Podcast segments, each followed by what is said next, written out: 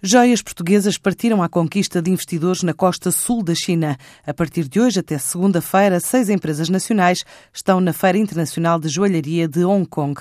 A comitiva é acompanhada da secretária-geral da Associação de Orivesaria e Relojoaria de Portugal para uma participação especial da Rota da Filigrana de Gondomar, com demonstrações ao vivo.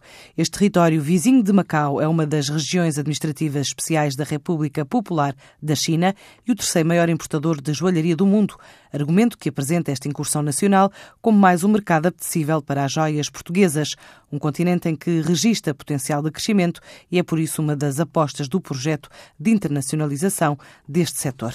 Depois de Tóquio, as joias portuguesas estão agora na feira de referência do setor para toda a Ásia, num território que tem um dos maiores PIBs per capita e é um dos principais centros financeiros internacionais, caracterizado pelo baixo nível de impostos e pelo livre comércio, sendo a moeda de transação o dólar. A feira, com 2.500 expositores e cerca de 52 mil visitantes de mais de 50 países, é considerada o ponto de encontro do mundo da joalharia, servindo de plataforma de contacto entre compradores de todo o mundo. A joalharia portuguesa definiu a Ásia como um dos alvos da internacionalização, em especial a China.